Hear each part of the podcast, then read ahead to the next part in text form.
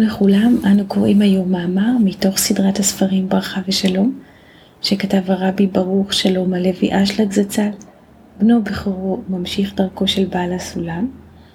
זהו מאמר רמ"ה, הוא נמצא בכרך ב', הוא נכתב לפרשת ויקרא, שם המאמר קורבן, לשון התקרבות. אדם כי יקריב מכם קורבן להשם, ויקרא א', פסוק ב'. עניין הקורבנות מרמז לנו שאדם צריך לקרב את עצמו להשם, שקורבן הוא מלשון התקרבות, כמו שכתוב, ולדבקה בו, שעניינו הוא הידפק במידותיו. מהו רחום? אף אתה רחום. מה שאין כן, כשהאדם עוסק כל היום רק לטובת עצמו, מזה הוא מתרחק מהשם. וממילא מי שמרוחק מהשני, אין הוא יכול לקבל ממנו כלום.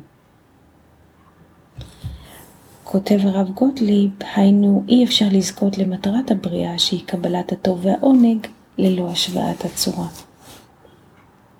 לכן, כשאדם מקיים אף אתה רחום, זה נקרא דבקות, ואז הוא מתאחד עם השם.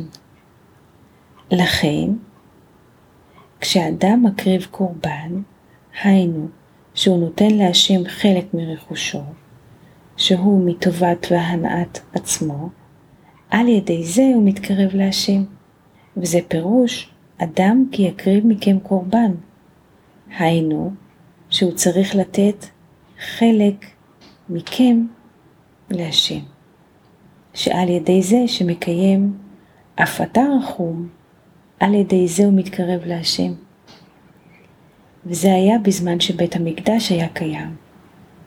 אבל עתה, בעוונותינו, חרב בית המקדש, ובוטל התמיד, ואין לנו לא כהן בעבודתו, ולא לוי בתוכנו, ולא ישראל במעמדו.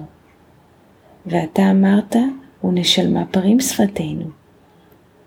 ואמרו רבותינו ז"ל, זאת תורת העולה. כאילו הקריב חטאת וכולי. מנחות ק"י עמוד א'. אבל לא לכולם ניתנה הזדמנות ללמוד תורה. ולזה ניתן לנו את דבר ההשתתפות של יששכר וזבולון, שמבין שניהם נעשה עסק אחד. לכן, כשתומכים בלומדי תורה, זהו כאילו הוא בעצמו לומד תורה. לכן, על ידי זה נזכה להתקרב להשם, ועל ידי זה נזכה ויקוים עץ חיים מלמחזיקים בה, ותומכיה מאושר, ונזכה לגאולה שלמה במהרה בימינו, אמן. עד כאן להיום ולהשתמע במאמר הבא. Thank you.